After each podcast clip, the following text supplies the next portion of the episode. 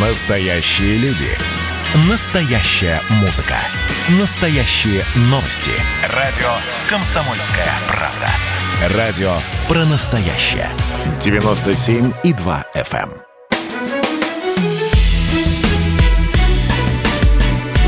Бофт знает. Здравствуйте, друзья. В студии радио «Комсомольская правда» Иван Панкин. На связи по скайпу Георгий Бофт, известный российский политолог и журналист. Георгий Георгиевич, мое почтение. Да, здравствуйте. Давайте начнем с Киргизии. В Конституционном совете, да, на Конституционном совещании в Киргизии призвали лишить русский язык статуса официального.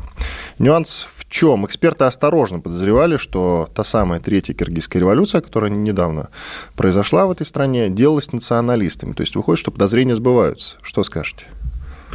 Но если это предложение пойдет, то оно станет логичным продолжением, наверное, этой самой революции. И в том, что там националистический аспект присутствовал, нет э, никаких сомнений. Э, поэтому мне кажется, что да, такая возможность есть. Но надо сказать, что во всех э, среднеазиатских странах идет наступление на русский язык. Казахстан тому тоже не исключение, где нет вроде бы никаких националистов, неприятных нам.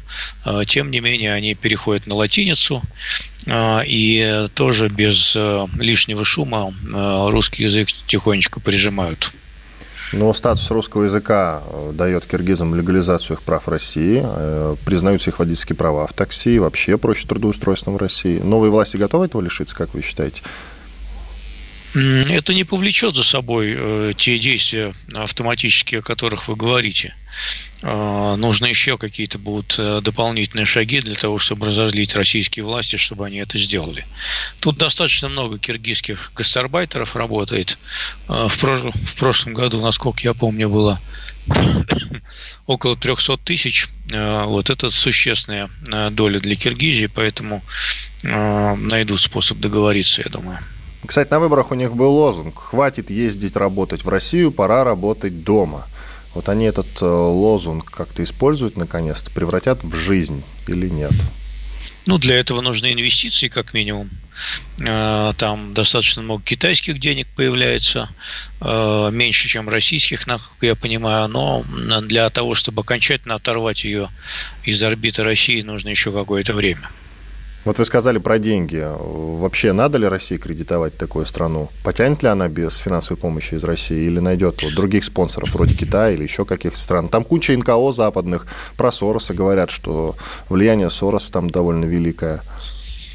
Везде куча НКО западных. В Армении куча НКО западных. Э, теперь и в Белоруссии довольно много НКО. У нас вообще никаких НКО в э, ближнем зарубежье, ну, почти никаких, э, кроме там русского мира или сотрудничества нету. У нас Россотрудничество, но это государственная организация. Русский мир не государственная организация. Вот. Мы не очень сильны по части мягкой силы, в силу отсутствия денег, прежде всего. А поэтому что тут сравнивать? Мы ничтожные э, конкуренты западным НКО в этом плане. Поэтому надо ли кредитовать? Э, ну, надо оценить свои, собственно, экономические возможности и силы и ответить все на вопрос для начала. Наши геополитические амбиции на постсоветском пространстве соответствуют нашим экономическим возможностям или нет? И в зависимости от ответа на этот вопрос дальнейшие действия и делать. Но вы попробуйте ответить, Георг Георгиевич, надо ли нам больше денег в это вбухивать или нет? Э, для того, чтобы э, оказывать влияние на постсоветское пространство, нам надо больше денег вбухивать в себя родимых. Э, я вот это ответил на этот вопрос.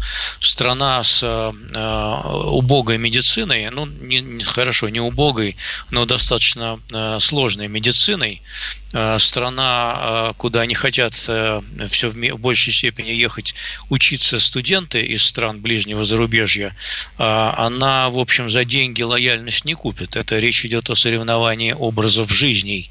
Извиняюсь за корявый ответ. Если посмотреть, скажем, на статистику последних пяти лет, то число э, белорусов, э, которые едут учиться в Польшу, увеличилось за два, в два раза. А число белорусов, которые едут учиться в Россию, уменьшилось на 30%. Сейчас у нас примерно по 10 тысяч студентов, у нас и у поляков учатся, белорусских.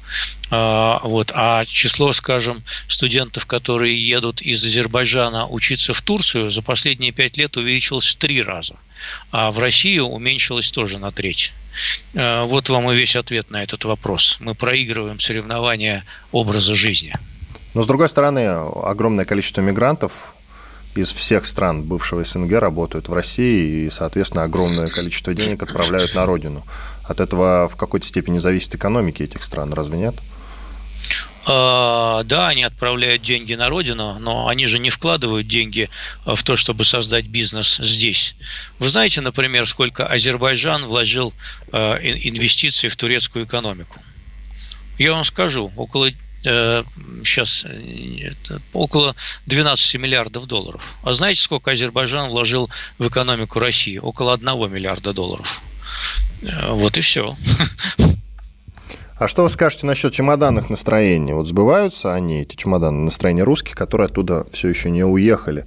Э, как мы помним, в 90-е годы очень многих выгнали русских. Э, они бежали оттуда в буквальном смысле, не только из Киргизии, но и из других стран бывшего СНГ. Э, но некоторая часть осталась. Вот чемоданные настроения сбываются или нет?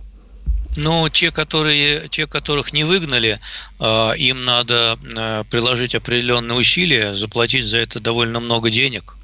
Э, мы же не переселяем их на каких-то там супер льготных условиях. Да, там какие-то скромные подъемные дают, дадут и дают. Э, и программа переселения соотечественников все-таки работает. Но она не, работ, не, не работает такими же темпами, как, э, скажем, работает аналогичная программа в Израиле, да, ну, в сопоставимых масштабах, если говорить. Вот, поэтому, если нет угрозы жизни прямой, то, в общем, люди не бегут в Россию. Ну, однозначно, попробуйте ответить все-таки на вопрос. Вот мы в начале прошлой программы обсуждали Молдавию, уходит ли от нас Молдавия или нет, с учетом прихода нового президента Майи Санду. А, что касается Киргизии, Киргизия тоже покидает зону российского влияния или пока еще рано об этом говорить? В меньшей степени, чем Молдавия, но она на этом же пути. А когда она этот путь пройдет, если есть у вас ответ, конечно?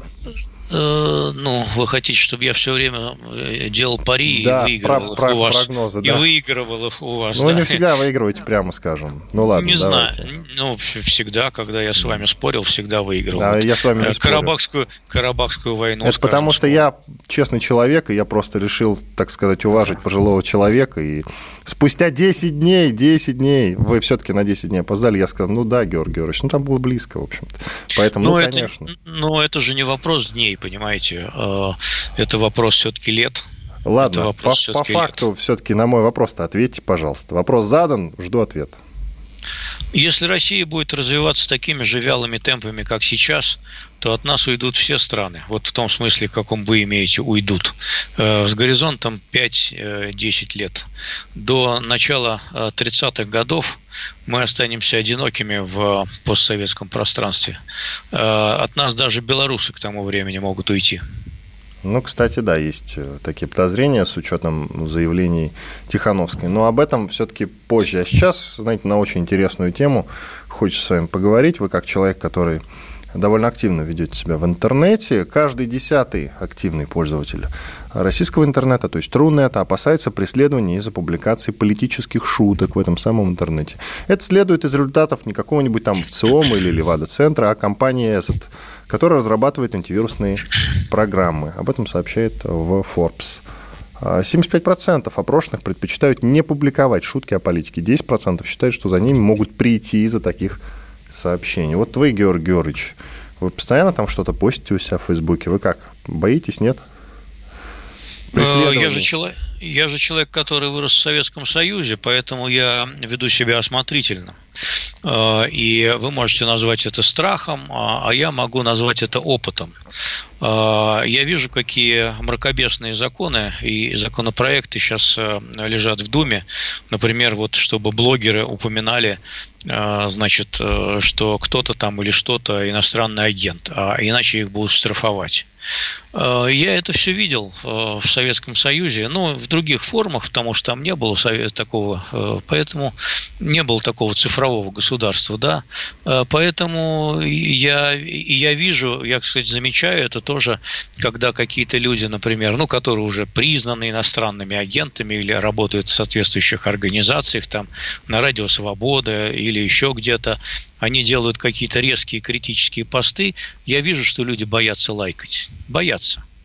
Вот. А, и а, так что, мне кажется, даже не каждый десятый, а на самом деле очень многие люди опасаются вот таких резких суждений, не шуток даже, а резких суждений о политике, э, критических по отношению там, к э, властям нашим или к президенту и так далее.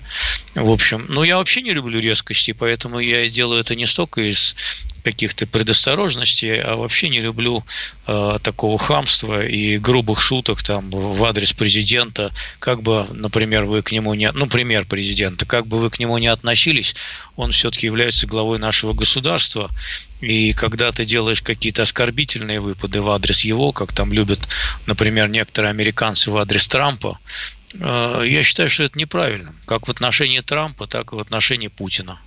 Потому что, э, ну, а, особенно когда это делают люди, которые отъехали уже там за границу, и вот они начинают оттуда, злобно брызгая слюной, значит, э, что-то такое постить. Ну, это все непотребство, на самом деле. Э, надо держать себя в рамках. Георгий а, хорошая, а хорошая политическая шутка, я ее тоже люблю. Я карикатуры люблю политические, тоже их, на самом деле, если они со вкусом сделаны, я их и перепубликую тоже с удовольствием. Давайте остановимся, прервемся для небольшой рекламы. Но не как Шарли Эбдо. Продолжим говорить об этой теме после небольшого перерыва. Иван Панкин и Георгий Бов в студии.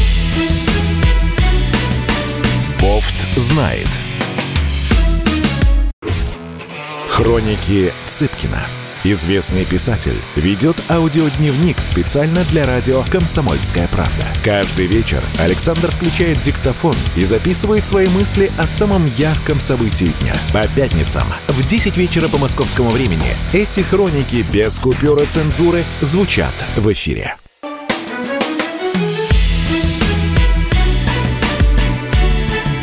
Знает.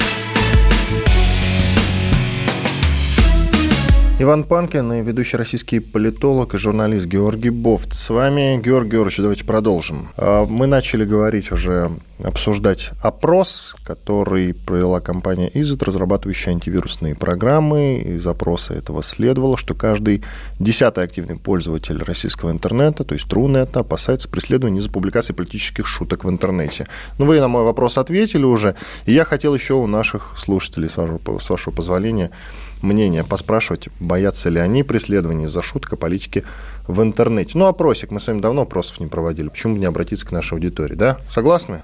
Да, конечно. Итак, друзья, боитесь ли преследования за шуток политики в интернете? Если да, набирайте 8 495 637 65 19. Если вы не боитесь, то набирайте 8 495 637 65 18. То есть номер похожий в конце только 18 вместо 19. Я в, чуть позже, в принципе, мы проанализируем с Георгием Георгиевичем э, результаты этого опроса. Так, ну давайте дальше идти. Активиста Павла Крисевича решили отчислить из э, университета РУДН после акции в образе Христа. Вы, наверное, слышали, да? Он около здания ФСБ э, сделал, собственно, такую инсталляцию, приковал себя к кресту и устроил пожар. Ну и, собственно, его решили по этому поводу отчислить. Вот вы согласны с этой мерой или нет? Вы знаете, по политическим, вот если бы его уволили э, из э, какой-нибудь организации, я бы был против. А э, в этом плане не знаю. Наверное, тоже скорее против, чем за. Но такие действия говорят о нем как о человеке, в общем, не вполне адекватным. То есть я не против принципиально того, чтобы э, протестовать возле ФСБ, например, встать с э, пикетом там, да, каким-то конкретным и протестовать против какого-то действия. Это достойная, достойная акция, она говорит о, о том, что у человека есть гражданская позиция, оппозиционная в данном случае, но тем не менее. Тогда вообще все было бесспорно. А когда люди выбегают, выбирают такие экзотические формы протеста, то, в общем, они чем-то мне напоминают, э, э, значит, акциониста Павленского – э, у которого здесь были проблемы с властями, потому что он свои яйца приковывал к брусчатке на Красной площади, якобы в знак политического протеста. Но потом у него и с французскими властями возникли э, аналогичные проблемы, потому что он тоже что-то там приковывал, не то, что надо приковывать. И дверь, и дверь ФСБ он тут тоже поджигал. Вот эти люди, они все-таки как-то, мне кажется, не должны. На кого он там, на какую специальность, я не знаю, он учился, но предполагаю, что университет дружбы народов в том числе готовит и преподавателей. Вот такой человек точно преподавать не должен нигде, потому что он не вполне в себе. Ректор РУДН Олег Ястребов объяснил отчисление активиста Крисевича Э, таким образом. Конкретная ситуация. Человек в центре столицы разжигает костер, используя образ распятия на кресте. Открытый огонь несет угрозу безопасности окружающих. Сотрудники полиции просят его прекратить подобные действия. Человек осознанно их продолжает, да еще и отказывается от установления своей личности и оказывает сопротивление. Где гарантии, что он не устроит пожар на территории университета, если его что-то или кто-то не устраивает? Конец статы Ястребова. Ну, собственно, вот в подтверждение ваших слов, что называется. Ну, я, я бы сказал, что это корявое такое объяснение, поскольку э, в данном случае вот я бы на месте ректора выразился бы более откровенно. Что там стесняться? Ну, вот кто поверит в такие слова? Ну вот вы поверили, что ректор, взрослый человек, да, говорит об открытом огне там в центре города. Ну глупости это все. Назовите вещи своими именами. И тогда, кстати говоря, у этой позиции появится больше сторонников, потому что она честная, а не вот такая через задницу а еще бюрокра... раз ее... бюрократическая выраженная. Еще раз ее сформулируйте честную, пожалуйста. Э, честное, что э, мы не против, ну, например, вот формулирую, да, условно от ректората. Да, давайте, да. ага. мы, мы не против, мы не против выражения той или иной политической позиции являемся противниками э, преследований по политическим убеждениям. Однако та форма, в которой данный человек проводил эти свои акции, вызывает у нас сомнения в том, Э, что, э, получив высшее образование в нашем учебном заведении, он э, будет адекватен на соответствующем рабочем месте, особенно если это место будет связано с обучением подрастающего поколения. Ну, годится? Да, годится, спасибо большое. Ну и слава богу, да. Его... Я могу писать, я могу писать эти, вы обращайтесь ко мне, я могу писать постановления. Как только стану резолюции. ректором. Как только стану ректором, да. обязательно буду обращаться ну, это к вам. Мне, это, мне, это мне не светит. Но, кстати, да, если вы станете я, ректором... Я стану ректором, а вы? Вы кому, не забудьте кому нужны? обо мне, пожалуйста. Да почему? Пожалуйста, я, я конечно, не забуду. Вы хороший политтехнолог, на мой взгляд, и, в принципе, я вас обязательно найму. Там, глядишь, Хорошо, до, до президентства спасибо. недалеко, на что я, в общем, все равно не рассчитываю, ну ладно. Георгий Ну, я и на, на президента бы на вас тоже бы поработал бы. Мне кажется, Георгий Георгиевич, во-первых, нужно дождаться, пока сколько там э, лет 40 там должно наступить? Сколько должно исполниться кандидатов в президенты? 35. 30, а, ну, в принципе, да, срок подходит уже, Георгий Георгиевич. В принципе, Там почему место, нет? Место пока занято, я думаю, что в ближайшие 30 лет оно не освободится. Какой мрачный прогноз, Георгий Георгиевич, нехороший. Это почему, это, мрачный, это почему это мрачный? Мрачный прогноз. Это все, все, все, давайте это, дальше продолжать. Это а, стабильность, стабильность. Да, С, стабильность. Э, Георгий Георгиевич, а вот э, этому студенту, наверное, грозит э, какое-то административное и уголовное преследование, и должно ли оно ему грозить. Он все, все-таки разжег действительно некий огонь в центре, около здания ФСБ, а мы все знаем, как у нас ФСБ сами себя охраняют. Ну, уголовное, я думаю, вряд ли, а административку, да, какой-нибудь ему влепит, конечно. Ну вот за пост, за пост какой-нибудь никчемный в интернете можно что-нибудь получить, в том числе и срок. А вот пожар разжег, не, вряд ли что-то получится. Это, это но, законодательство но это все-таки, но это все-таки, но это все-таки не пожар, и все-таки не в помещении, он все-таки не поджег там... А, Всего лишь в центре Москвы. Нет, я, кстати, не желаю, ну, чтобы... Я не желаю, ну, чтобы его преследовали. Я, меня как раз-таки беспокоит, что нет, э, знаете, единой конкретики по этому поводу. Вот единого наказания для всех, что называется. Ничего, не ничего, оно появится. Оно ну, появится. Тут не заржавеет, я вас уверяю, э, его накажут даже строже, чем мы хотим. А, вот я бы хотел, чтобы его не наказывали. Я бы хотел, чтобы он сам как-то вот одумался, что называется. Он же политзаключенных таким образом поддерживает. Вот как как поддержка для политзаключенных, лучше бы он им денег отправил. А то придется тратиться на адвоката, а вот лучше бы он деньгами помог на самом деле. Я знаю порядочных людей, которые помогают политзаключенным, И, в общем-то, они постоянно устраивают сбор средств. Вот можно было бы им перечислить, чтобы они занимались своей полезной действительно деятельностью. Но есть еще, есть еще очень странные дела, которые происходят в нашей стране, которые меня беспокоят. Я хочу их с вами обсудить. Вот, например, в Омске и Волгограде. В Омске ФСБ завела на отрицающего распад СССР пенсионера-инвалида дело о создании экстреми... экстремистской организации. У его соратников прошли обыски. Вот читаю я новую газету. Центральный суд Омска, это было еще 11 июля, поместил под домашний арест 72-летнего инвалида Владимира Бесхлебного по обвинению в организации экстремистского сообщества. Он отрицал распад СССР и был председателем Омского исполкома Совета народных депутатов РСФСР. Э, сотрудники ФСБ утверждали, что он готовил вооруженный захват властью. Как я, уже сказал, пяти его соратников и в офисах движения прошли обыски. Вот как вы считаете, эти люди представляют угрозу для нашей страны, для государства? Я считаю, что в силовых структурах на провинциальном уровне работает много идиотов они никуда не пробились и э, в то же время хотят продвигаться по службе. Вот, и я не имею, может быть, данный конкретный вот вид, э, так сказать, в виду, да, чтобы там не пришили мне, но мне кажется, что очень много идиотских уголовных дел рождается именно по причине глупости самих правоохранителей. Они э, заставляют писать о своих деяниях не в разряде даже криминальной в хронике, а в разряде курьезов. Вот это очень плохо, когда Шапито. у силовых структур да, шапито, да, или, или цирк с конями. Когда вот о силовых структурах и их деятельности начинают писать и говорить вот э, в таком ключе, как мы с вами говорим, а иначе о них говорить и невозможно. Потому что, ну, ребят, ну, э, не надо вот это все, да. Вы посмотрите на себя со стороны и оцените свои действия.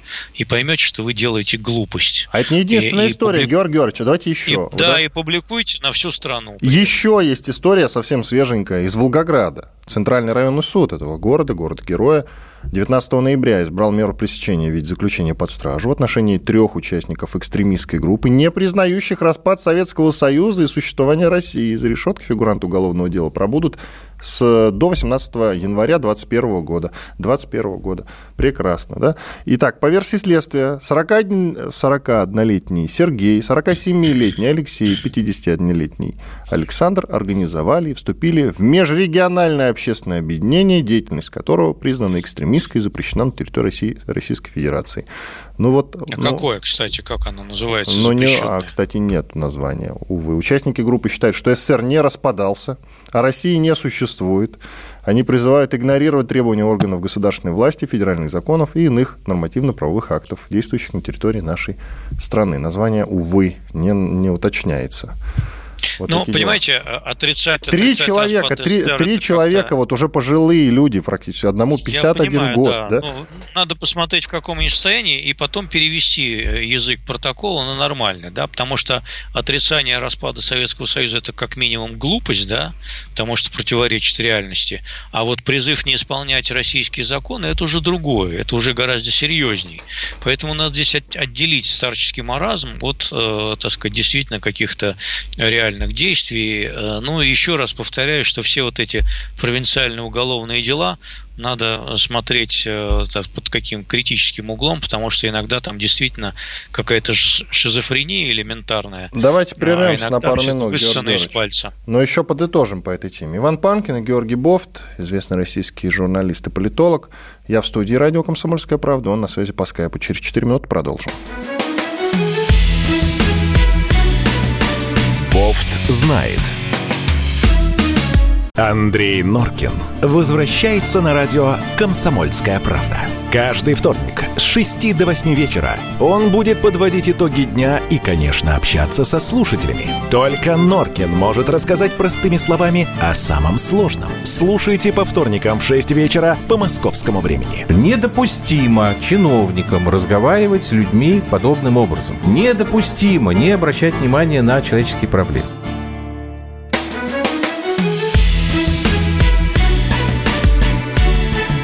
Знает.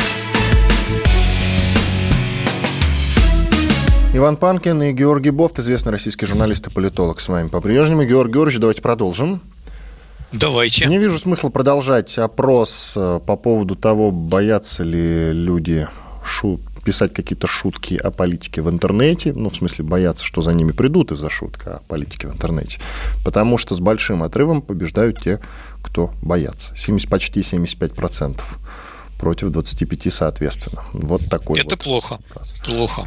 Ну, да, это как бы не очень хорошо. И давайте подытожим по поводу вот тем, которые мы начали обсуждать в самом конце второй части. А это, значит, решение Омского суда. Он э, поместил под домашний арест 72-летнего инвалида Владимира Бесхлебного по обвинению в организации экстремистского сообщества. Этот человек отрицал распад СССР и был председателем Омского исполкома Совета народных депутатов РСФСР. Вот. Ну и еще аналогичная тема из Волгограда. А, не признающих распад СССР и существование России экстремистов отправили под стражу.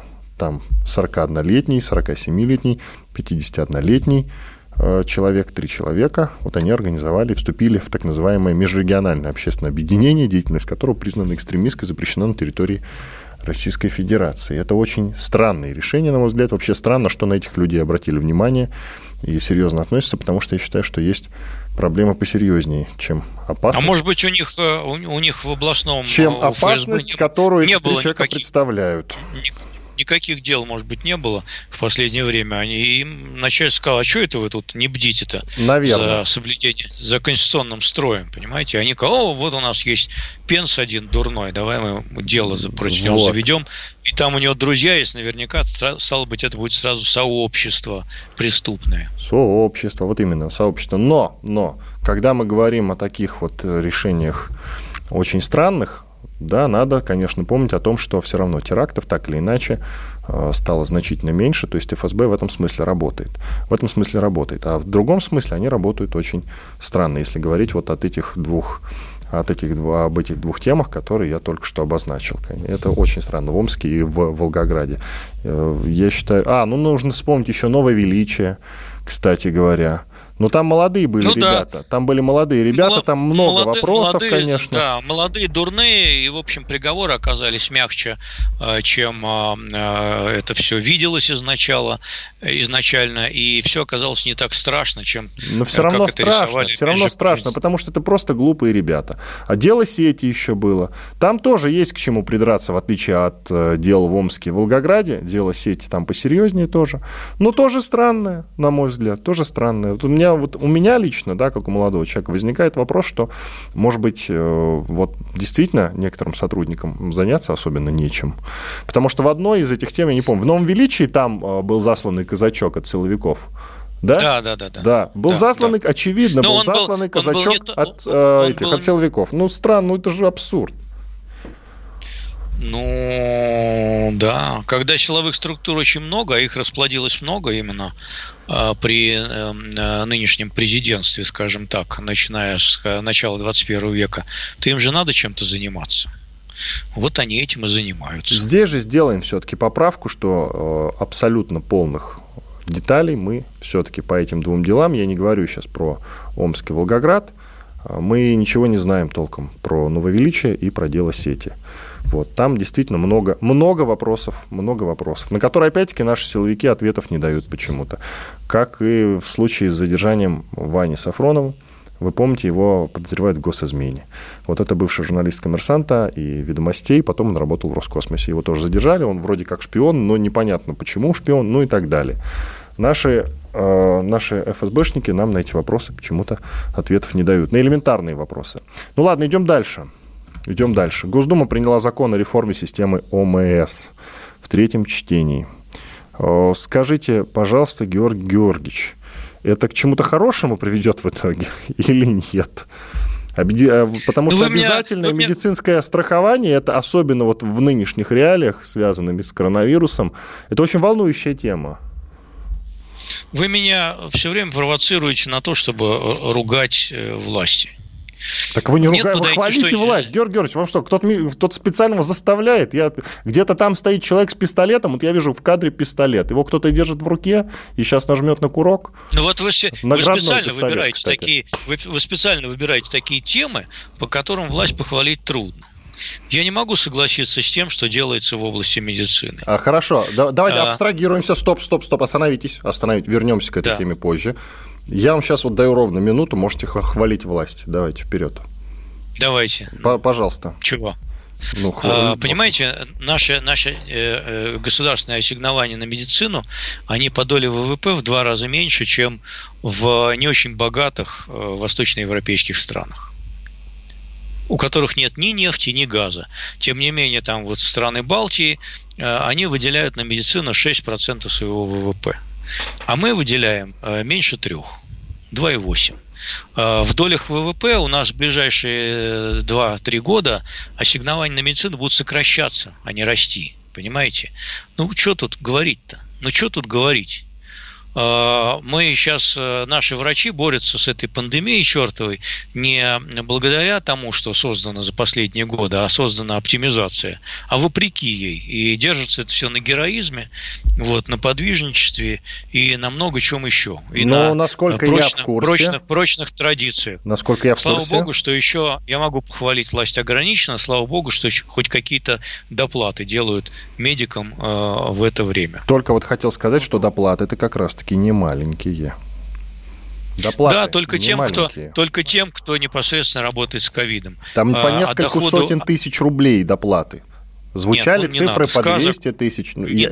Поправьте не, меня, пожалуйста. Несколько, несколько сотен тысяч это не надо таких сказок нам рассказывать. Вот 100-200 э, тысяч могут они максимум получать, вот э, те, кто работает с ковидом. А вот зарплаты остальных врачей, остальных специальностей, они в это время упали, чтобы вы знали, понимаете? А другие болезни же никто не отменял. Я согласен. Кстати, Доход я, я, я, двигал тему, я двигал тему с УМС, но потом я вам предложил, mm-hmm. давайте по, по любому другому поводу вы можете похвалить власть. Вот, чтобы вы не думали, что я вас там как-то провоцирую. А, по-любому. По-любому, по пожалуйста. Я, вот недавно запустили ракету «Циркон». Это у нас хорошо получается. Да, кстати, в Белом море Уч, Учебный произошло. пуск, учебный пуск, произошел ракета «Циркон». Вот ракета «Циркон» мы успешно продвигаемся э, по тому пути, чтобы Кузькину мать этой чертовой Америки, этому э, ничтожному Байдену, который чмо, конечно же, показать, наконец. Да, кстати, вот красивые кадры Министерство тут, обороны и еще, опубликовало. И, и еще мы создадим э, базу военно-морского флота, ну, базу технического снабжения в Судане, в стране. Такая есть в Африке, Судан, вот там у нас будет военно-морская. Вот тут вот мы молодцы. Похвалил? Ну, я не знаю, вы как считаете? Вы спокойны ну, теперь? Ну, я, а то вы я говорили, считаю, что я, считаю, не что... даю вам, я вам специально я провоцирую я вас. Считаю, я считаю, что похвалил. Я считаю, что похвалил. Ну, кстати, вот скорость ее полета этой ракеты составила более 8 махов. Вот. Офигеть. Махи это хорошо. Просто. Офигеть. Это уже бездороднее. Просто я тут вот просто бы сказал, конечно, что такое махи, но не позволяет цензура начинается. То есть не хвалили как бы вот, да? Нет, как... я хвалил, что это, говоришь, офигительно просто. Нет, ну, офигительно. Ну, столько, подождите, что у нас есть махов, гиперзвуковая ракета, это действительно, это действительно хорошо. Начнем с этого. Это, прекрасно, это, это прекрасно просто. Это, это действительно прекрасно. круто. Циркона называется. То, что, ее... то, что у третьей, то, что у третьей домохозяйства сортира в дворе, это плохо. А то, что ракета есть сверхзвуковая, э, гиперзвуковая, это хорошо. Ракеты вот, тоже ну, трогать не надо. Ракеты нам нужны. Я не трогаю, я хвалю. Да. Ракета замечательная, сортиры плохо. А, хватит уже про это.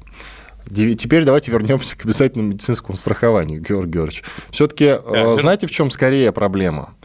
Проблема в, в том, чем? что у нас медицина, уровень медицины в Москве, например, на три порядка, три головы или больше отличается от медицины в остальной России. А Россия, между тем, большая, как известно.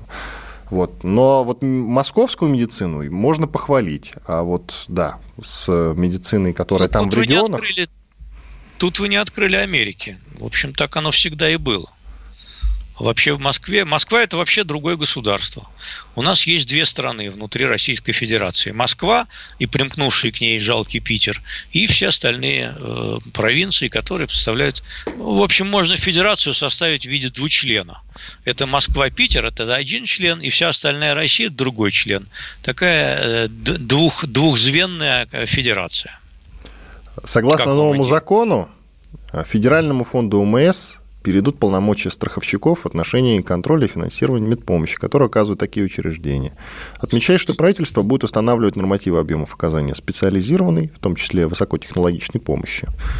Вот. Насколько я понимаю, что э, с 2021 года, с самого начала, с 1 января, частные страховые компании исключаются из работы с федеральными клиниками. Вот это все-таки плохо или хорошо, Георгий Георгиевич? Это плохо потому что это говорит о том, что государство будет экономить деньги, и э, вот эта загадочная фраза устанавливать нормативы, она будет по заниженным тарифам, по заниженным нормативам. Э, и э, э, в случае с частными страховыми компаниями это бы разительно отличалось. А так они просто не хотят платить деньги и все. Вот как вы все-таки приговорили-то жестоко, как обычно, жестоко и конкретно. Ну что ж, третья часть нашего эфира уже подходит к концу. У нас там 30 секунд у нас осталось. Э, делаем сейчас небольшой перерыв, после этого продолжим. Любопытнейшая тема, с которой мы начнем часть четвертую. Это Сенат Франции, то есть Франция, призвала правительство признать Нагорный Карабах. Скорее всего, конечно же, Нагорный Карабах Франции будет признан. И это любопытно, причем быстрее признан, чем самой Армении. Вот в чем любопытный момент. Иван Панкин и Георгий Бофт, известный российский политолог и журналист, с вами на радио «Комсомольская правда». Делаем паузу, скоро вернемся в эфир. Бофт знает. Когда градус эмоций в мире стремится к своему историческому максимуму. Когда каждый день это война и мир в одном флаконе. Когда одной искры достаточно для пожара планетарного масштаба. В такое время нельзя оставаться спокойным и равнодушным. На радио «Комсомольская правда» стартовал сезон высокого напряжения. Новости со скоростью телеграм-каналов. Эмоции на грани дозволенного. Гости с Олимпа и со дна. Только высокое напряжение спасет мир. Разряд.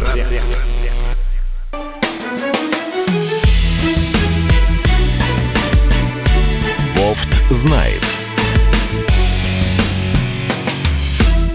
Иван Панкин, Георг Бофт. Продолжаем. Георг Георгиевич, как я уже обозначил, как я уже обозначил в конце третьей части, во Франции собираются, наверное, все-таки можно уже и так говорить, собираются признать Нагорный Карабах, хотя сама Армения еще не признала Нагорный Карабах. К чему это вдруг? К чему это вдруг? И хотя вот этот вот документ, который сейчас рассматривается, он носит рекомендательный характер, но мне кажется, все-таки все-таки э, Нагорный Карабах Франции будет признан. Правильно ведь я понимаю, да? Возьму на себя смелость сделать предположение, что не будет признан. Хм, любопытно. Ну, давайте. Вот. Ну, потому что это э, станет прецедентным э, решением. Э, в общем, это пойдет в разрез с э, решениями с, э, Совета Безопасности и Генассамблеи ООН э, который считает, что значит, Нагорный Карабах – это часть Азербайджана. И кроме того, это создаст прецедент одностороннего признания одним из ведущих европейских западных государств, э, значит, непризнанной, э, непризнанной государственности до того, как этот вопрос урегулирован. Таких, и тем более еще на территории бывшего Советского Союза. Тогда встанет сразу вопрос, а почему не Приднестровье? Не только, понимаете, не только, еще же Донбасс. Не только, да, еще и не Абхазия. только, да, и, и, и сразу тогда. И это Северный Кипр. Северный Кипр, вот еще любопытно. Да, но Северный Кипр не входил, насколько я помню, так слабо в состав Советского Союза. А, а вот э, с Донбассом и Приднестровьем, Нет, я просто да, говорю про непризнанные, вопрос. скажем так, республики. Никто же не признал. Ну Кстати, да, Крым, все-таки, Крым. все-таки, все-таки, при, все-таки признание, все-таки признание таких э, образований, ну, Крым все-таки все-таки не будем сюда мешать э, в эту кашу.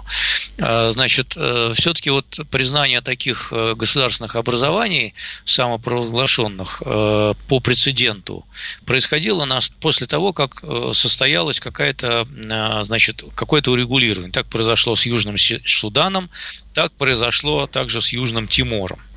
Вот. А сначала было урегулирование, а потом уже, значит, все остальное. Поэтому не признают. Могу опять поспорить. Хорошо. Да давайте, а что нет? Давайте. Давайте. Пари. Да. Это не спор. Спорят только дураки, как пари, известно. Мы пари. с вами, как благородные мужи, заключаем пари. Пари. Пари. Да. Не, Пари, Итак, Пари, Пари, это Пари. Франц, Пари это столица Франции. Пари. Вы там были, да? В Париже? Пари, во Франции да, не попрощ... было. Во Франции попрощались не, не успели. Тогда нет, придется нет, поехать. Да, но в, в остальной Европе, по-моему, везде был, кроме вот, кстати, Франции. Францию как-то я вот, вот объехал будет стороной. Повод дождаться конца пандемии будет повод дождаться. Да, я вот действительно очень хотел бы, да, побывать в Париже. Побывать в Париже и не умереть. Вопреки известной Да, пока там фразе. не загадили все а, арабы-французы и не засрали, извиняюсь, до вершины Эйфелевой башни. А Надо почему поехать, все же, почему вы все же считаете, что не признают, с учетом того, что Макрон недавно поругался с Эрдоганом, и, может быть, таким образом это плевок в сторону Эрдогана, нет? Э, ну, все-таки нет. Плевок уже состоялся в виде решения французского сената, и этого достаточно. Бить а дальше будет бить. уже нет, нет, дальше уже будет не плевок, а какой-то э, внешнеполитический экзерсис, э, который не подпадает под нормы международного права, поэтому э, я думаю, что резолюции Сената все и ограничится. Хорошо, давайте тогда, раз уж мы начали про непризнанные республики говорить, тут дело в том, что Зеленский, ну, в общем, Украина, да, Украина призывает сделать шаг назад, э, России сделать шаг назад по ситуации в Донбассе. Как вы считаете? Ну, конечно же, толком э, не, непонятно, да. непонятно, что Кравчук, имеется в виду по шагу назад. Кравчук призвал. Да, что... Но переписать Минские соглашения. Переписать, а, переписать Минские соглашения. Они давно хотят переписать Минские соглашения, вот, поэтому есть такое грубое выражение «хрен вам по всей морде». Э, ничего переписано не будет. Э, нам они нигде не жмут, эти Минские соглашения, и нигде не давят, поэтому, э, значит, ничего мы пересматривать не будем. А, нет, нет, нет. Значит, Андрей Богдан в интервью Ксении Собчак обратился. Это украинский политик, Андрей Богдан. В общем, медийный. А кто это? Да медийный какой-то там, не знаю, кто-то там. Может, может Богдан? Андрей Богдан, Богдан господи, да, я вот сейчас зашел в эту в Википедию, да, Богдан, действительно. Государственный деятель, юрист, политик. Фамилия Андрей Богданов у меня вызывает такие странные ассоциации, Богданов. поэтому не пугайте да, меня, да. не пугайте меня. Хорошо, не буду да. пугать вас. Богдан, Итак, Богдан. Он, он обратился к Владимиру Путину с просьбой сделать шаг назад в Донбассе. Э, Собчак, соответственно, спросил назад, это куда? Богдан ответил, что имел в виду, да, переподписание Минских соглашений. Все, вот, вот, вот, вот. вот. Такие дела. Э, не будет, да, я понял, хрен по всей морде. Все, вы уже. Ну, да, хрен, хрен по всей морде. Да, Хотя это и как-то некорректно, все-таки, уважаемый человек. Некорректно, в эфире. некорректно корректно. В эфире да, федеральной радиостанции выражается вот такими вот. Зато, зато, ведь, зато ведь ясно. Вот э, я, я бы э, на месте Лаврова уже примерно так и выражался. Впрочем, он уже близок к этой э, стилистике так, и терминологии. Не Лаврова, у него тяжелая да. работа. Не надо. Почему? Ну, зато понятно и доходчиво. Вот давайте лучше обсудим Светлану Тихановскую. Все ее называют а экс-кандидатом в президенты Беларуси. Я бы ее вообще так не называл бы экс-кандидатом. А как бы вы ее назвали? Она не была, э, собственно, кандидатом того, здрасте, на мой взгляд. Здрасте, здрасте. Она была в, бюллете, в бюллетне, она была в бюллетне. Ну хорошо. в бюллетне, значит, она экс-кандидат. Вы тут э, Я бы и лидером белорусской оппозиции ее тоже не называл бы, на самом деле. Это да, это да, это да. Итак, это. Так, Светлана Тихановская заявила, что оппоненты действующего режима, если придут э, к власти, пересмотрят условия последних договоренностей с Россией. То есть, как у, у, на Украине вот предполагается, просят Россию сделать шаг назад, то и, собственно, тут что-то в этом роде. А, ну вот. Хотят пересмотреть вот условия последних договоренностей с Россией. Она, правда, говорит вот обтекаемо. Она научилась говорить обтекаемо по политическим таким моментам. Значит, мы всегда выступали и выступаем за дружественные партнерские отношения с Россией, говорится в заявлении Тихановской. А, но, тем не менее, о чем бы ни договаривался Александр Лукашенко, он утратил поддержку белорусского народа. Значит, все его сделки и договоры будут пересмотрены и аннулированы новым правительством. А то есть она уверена, что новое правительство скоро все-таки будет сформировано именно оппозицией, в том числе и самой Тихановской. И тут же возникает вопрос, который я вам задавал в начале нашего разговора, когда мы обсуждали Киргизию, ну, немножечко Молдавию. А, это тоже про поворот от России на Запад, да? Ну а куда? Э, они там первое время как-то еще притворялись, что они э, будут с нами дружить, а сейчас, как говорили э, большевики, расчехлились полностью и показывают свое истинное мурло, как говорили также большевистские пропагандисты. В общем, ничего удивительного в этом нет, тем более, если ты сидишь в Литве, надо оправдывать как-то свое проживание, allowment, значит, в этой гостеприимной стране. Э, поэтому, если она будет говорить, что она будет дружить с Россией, э, то, в общем, конечно, ее быстро из Литвы куда-нибудь спровадят. Ну, надо поэтому Но нет, смотрите, она все-таки говорит, мы всегда выступали и выступаем за дружественные партнерские отношения с Россией. Ну, все понятно. И ну, тут же добавляет, понятно. тут же добавляет, Но независимость и суверенитет не может быть предметом торга. 30 секунд у нас кстати до конца. Говоря, кстати говоря, время Лукашенко официально даже по признакам оппозиции было до 5 ноября. После 5 ноября никаких российско-белорусских соглашений не было с, как они говорят, нелегитимным президентом. А все, которые были, были заключены в законный, даже с их точки зрения, срок секунд. пребывания Александра Григорьевича во власти. Так Все. что нечего тут нам э, э, в общем, Иван Панкин говорить. и Георгий Бофт были здесь, остались довольны. До свидания. Бофт знает.